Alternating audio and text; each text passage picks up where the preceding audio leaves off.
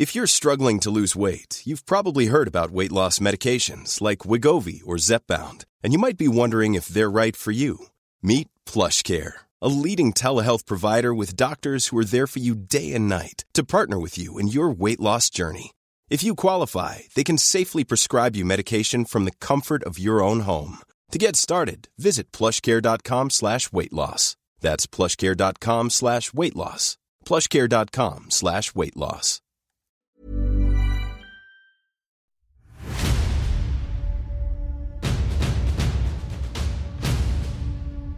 Hi, and welcome to History of Portugal. I'm Rob Mendez, and this is episode four. Shut 'em down, open up shop. Last time, we took a wide-lensed view of the Arab conquest of the Levant and North Africa. This episode, we will finally begin the spectacularly rapid conquest of most of the Iberian Peninsula by the North African Muslim forces. So, I gotta tell you, this specific time period has been particularly challenging to research. Just about every scholar I've come across that tackles the Muslim conquest of Iberia begins their work with a lengthy analysis of the problematic written sources. The modern consensus is that even though we have a fair number of these sources, we cannot treat them all as reliable. We need to understand that each source reflects a viewpoint that is very much rooted in the time and place that it was written in.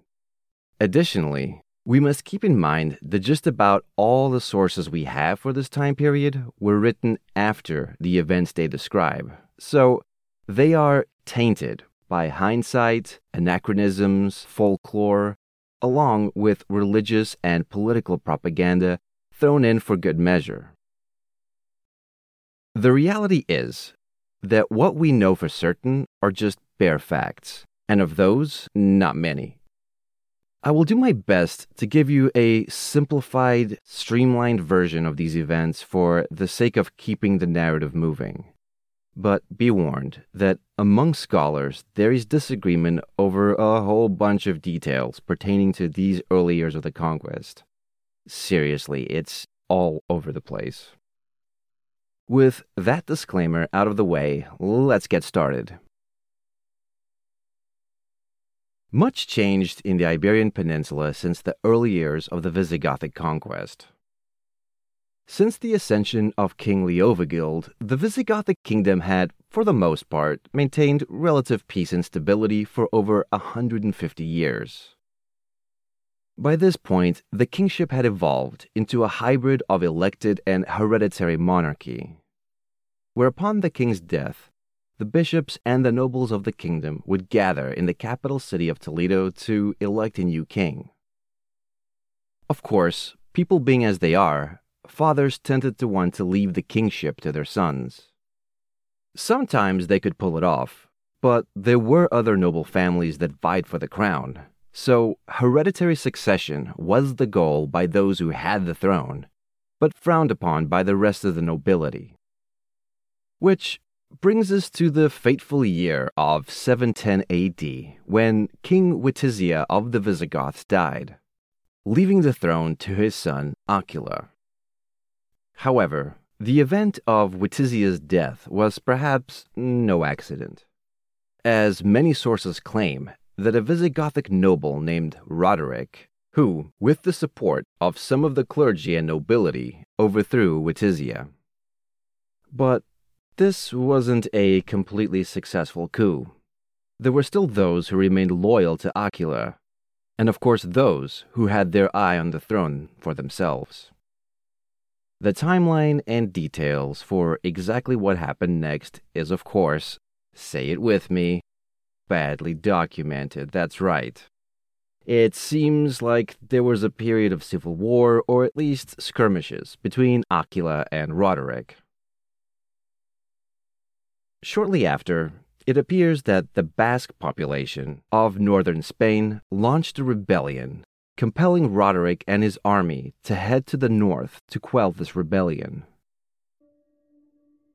Meanwhile, Back in Tangiers, Tariq ibn Ziyad had been conducting raids on the southern shores of Spain. It's possible that it's at this time that Tariq caught wind of the strife that was besetting the Visigothic kingdom. And this presented an opportunity that was just too good to pass up. Nothing makes a juicier target for raiders than a kingdom in disarray. And so, on April eleventh of seven eleven A D, possibly on his own initiative, Tariq and his Berber army crossed the strait and landed on the site that gives the strait its name, Gibraltar. The Berbers proceeded to raid the countryside and small towns of the southern shores, eventually establishing a base of operations in the town of Algeciras. Back up north, Roderic and the bulk of his forces were no doubt informed about the Berber attacks on the southern edges of the kingdom. It took the Visigoths about two or three months to make their way back to the south with the intention of meeting the Berbers in battle. Now, when it comes to troop numbers, ancient and medieval sources are notorious for exaggeration, and I mean notorious. Accounts state that Berber forces numbered between seven to twelve thousand men versus one hundred thousand Visigoths. These numbers are, in short, ridiculous. A more sober assessment puts these numbers at around two to three thousand Berbers against maybe three to five thousand Visigoths, but the truth be told is we just have no idea really. Now, this may sound like a very small Visigothic army, but if you'll recall episode two, where we briefly went through the Visigothic social structure, I mentioned that the ruling elite and their pledged warriors were a very small minority. There were perhaps only a couple of dozen families that held all the economic power in the peninsula, and they're the ones who made up the royal court, so their numbers would be limited. In any case, our sources provide no description of the ensuing battle. All we know is that around July twentieth, Tariq and Roderic's forces clashed in battle, and the Visigoths were completely wrecked by the Berbers. Roderic himself was killed, along with a sizable chunk of the accompanying nobility. There are also reports of treacherous nobles deliberately abandoning Roderic at the crucial time of battle. There are even claims of Visigoths siding with the Berbers in order to ensure his defeat, presumably with the assumption that once the Berbers defeated Roderic, they would simply gather their spoils and go back to Tangiers, leaving the surviving Visigothic nobility free and clear to elect a new king.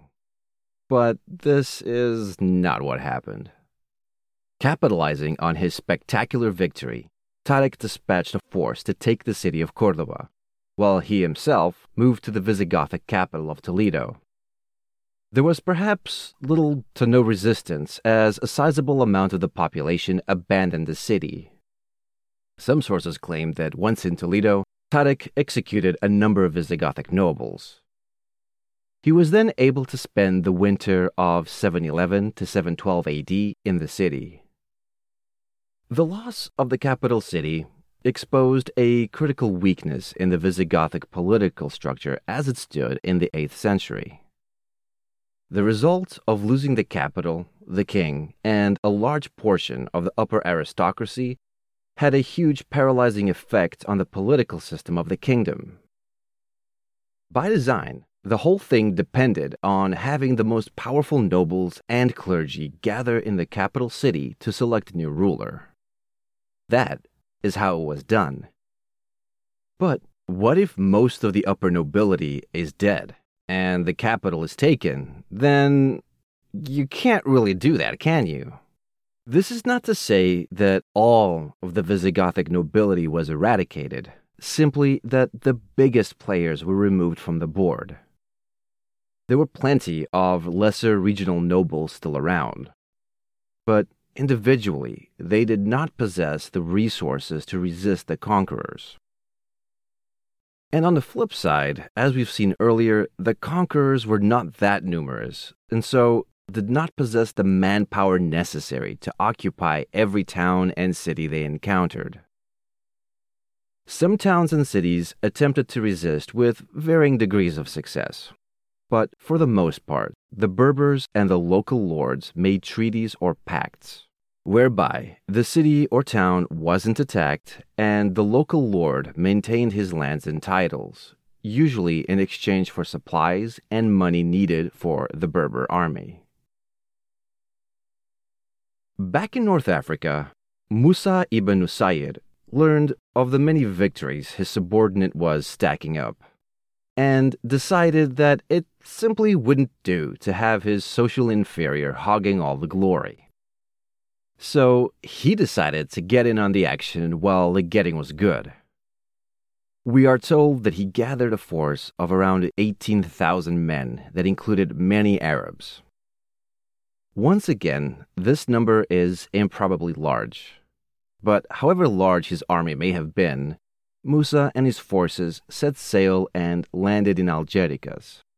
From there, Musa went on to capture the fortress of Cremona and the city of Seville. He then made his way north to the city of Merida, of Saint Eulalia fame, where he encountered fierce resistance that actually required siege engines to be deployed. Finally, in July of seven thirteen, Merida was taken. While all this was going on, Musa sent his son Abd al-Aziz to the southeast of the peninsula, to the district of Murcia. When he arrived, he was met by the local leading Visigothic noble, Theodomir. It's from this meeting that we get a specific example of the type of treaties that were probably being hammered out at this point in time. The terms of the treaty guaranteed freedom of Christian worship and local autonomy. In exchange for, and this is the actual list, cash, wheat, barley, thickened grape juice, vinegar, honey, and oil. As you can tell, this is a very pragmatic agreement, and it's illustrative of the needs of the Muslim forces.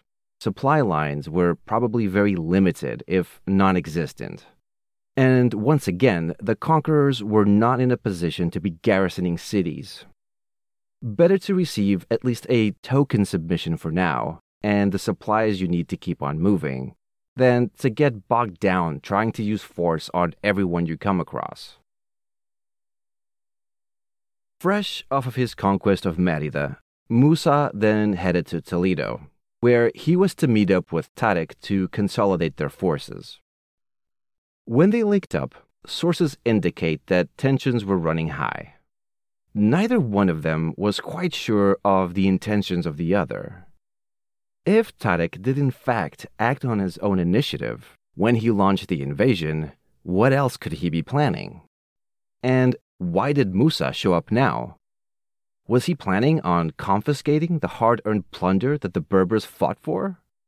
These were the types of questions and anxieties that were swirling about. But even though tensions were high, Musa and Tariq somehow managed to get back on good terms, and decided to winter their armies together in Toledo. Then, after everybody was good and rested, in the following spring of seven fourteen, you better believe that things were on and popping, with the newly reinforced Muslim army campaigning all the way to Galicia in the northwest, to the Ebro Valley in the northeast. This was one hell of a campaign that resulted in a long trail of at least nominally submitted territory. But the good times couldn't last forever. At the peak of their accomplishments in conquest, both Tariq and Musa received summons to return immediately to Damascus and report to the Caliph. By all accounts, the pair were not thrilled about having to return to Syria. But they dutifully left Spain in September of seven fourteen, with Musa leaving his son Abd al-Aziz as governor of this newly created province. Neither Tariq or Musa would ever return to Spain again. Their departure makes for a convenient stopping point for us to take a step back and take stock of what just happened. While it's true that the Muslim forces made their way through most of the peninsula, the conquest was by no means complete. It seems that the general strategy employed was divided into two parts. The first part focused more on the southern regions and boiled down to taking control of the major urban centers, their surrounding farmlands, and, importantly, securing lines of communication. This network of controlled cities formed the basic scaffolding upon which further expansion and administration could be built upon. The second part focused on the northeast, where there seems to be evidence that none other than Aquila was still in power, though his domain straddled the Pyrenees, encompassing parts of modern-day southwestern France and northeastern Spain. Aquila aside, though, peace agreements were made with the Visigothic lords of the Ebro Valley, and with some of the lords of the more remote mountainous territories of the Ebro. There has been much debate over the centuries on how and why the Muslim conquest was so successful in such a remarkably short period of time. When we look back at the medieval sources, predictably, Muslim sources state that the reason for their success is obvious. God is on their side. Christian sources faced a more difficult question. Why has God abandoned the Christian people? Also unsurprisingly, the answer they come to was that they were being punished for their sins, or at least for the sins of the Visigothic kings. And I say unsurprisingly because the conclusion they arrived at is straight out of the Bible, especially in the Old Testament. Anytime God's people strayed from the path, they would be punished. But what do modern historians have to say about this event? Of course, there are many factors to take into account when trying to answer this question. The first thing that should catch our attention is that there was only one large battle that pretty much settled the whole thing. Not only that, but there doesn't seem like there was any attempt to raise a second large army. And that may seem odd at first glance. There are several possible answers. One explanation for this is that the Visigoths were victims of their own success.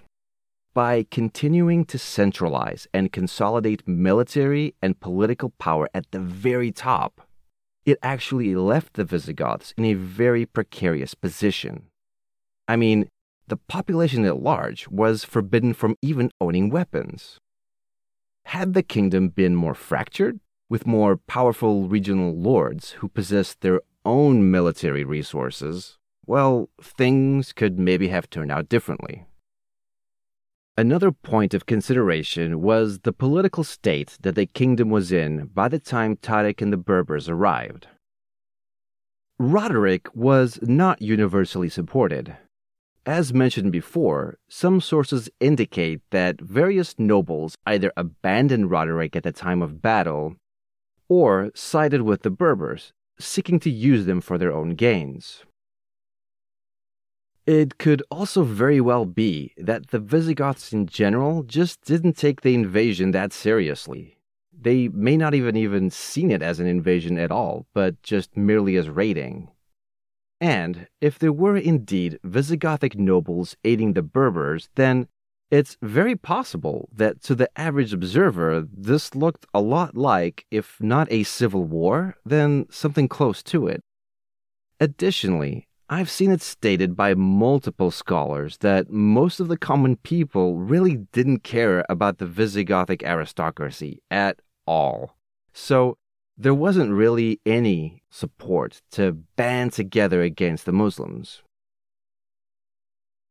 And to add on to this already obscure and confusing situation, there are also claims that Musa had to be convinced by Tariq to let Muslims remain and settle in Iberia. So even among the conquerors, there was disagreement as to whether this was a true mission of conquest or not. But regardless of what anyone thought, the bare fact is that the Muslim settlement and rule in Iberia did begin at this point. And a big reason that Muslim rule was implemented so quickly and effectively was their generous terms of surrender, balanced out, of course, with the harsh consequences of resistance. We have already seen earlier that surrender without struggle usually resulted in the local status quo being more or less maintained. In contrast to this, the two cities that actually resisted suffered a different fate. In Cordoba, the defenders were just all straight up killed. In Merida, the property of those who fought to defend the city and those who fled the city after it fell was confiscated. Church property was also confiscated. But those who hadn't fought were allowed to keep their property. As long as they paid a land tax and a poll tax, they could carry on as before. For now, at least. There is even an account that claims that one of the sons of the late King Witizia, a Christian count named Arbabast, was put in charge of collecting these taxes, as opposed to a Muslim official. Even in the later stages of the conquest, the Visigothic lords of the Ebro Valley were all allowed to maintain their lands and titles. Those same lords would subsequently convert to Islam and form some of the most important dynasties of the area, maintaining their power for over two centuries after the Muslim conquest. So these are just some examples how things, they're not clear-cut and they're not black and white as we tend to assume, or as we are sometimes even taught. Because people are complicated. The Muslims called their conquered land in Iberia Al-Andalus, which means land of the Vandals, a name that reflects the distant past when the Vandals resided in southern Iberia. The settlement of Al-Andalus was not an organized affair by any stretch. There was no central authority distributing land to settlers. Instead, it seems that these decisions were made locally. Shortly after the initial conquest, Cordoba became the new capital city. It's not one hundred percent clear as to why Cordoba was selected over the previous capital city of Toledo. But it seems like Cordoba was selected because it was located at the intersection of various communication and trade routes. It was also surrounded by very rich agricultural lands, a fact that would prove very valuable for future rulers in need of a reliable source of supplies for their armies.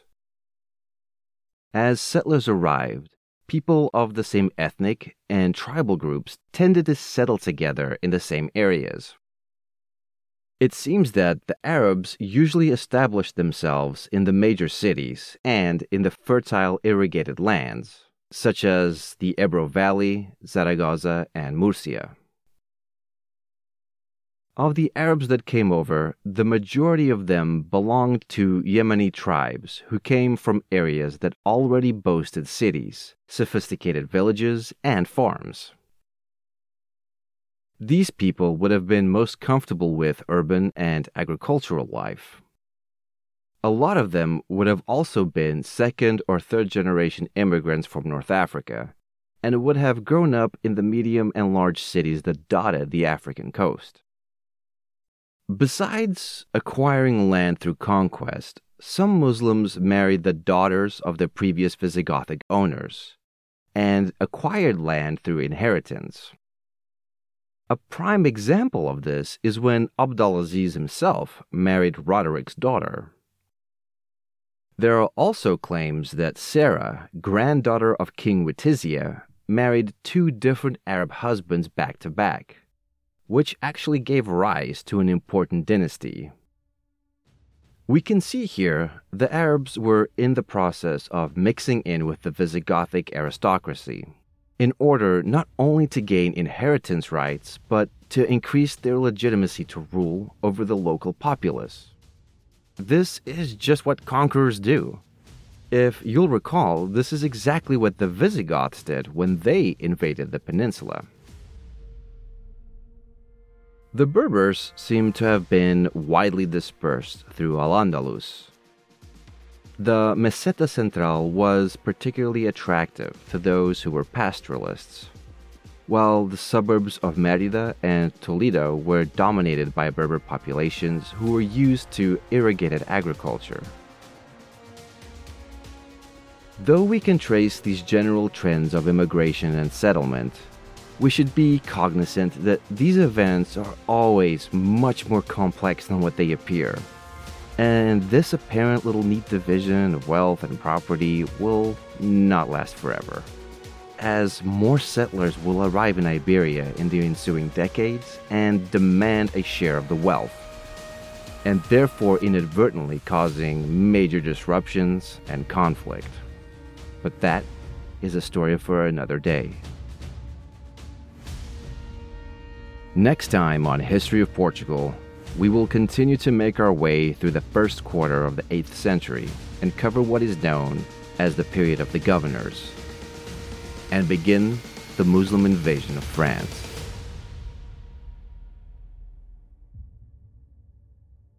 Thanks for listening.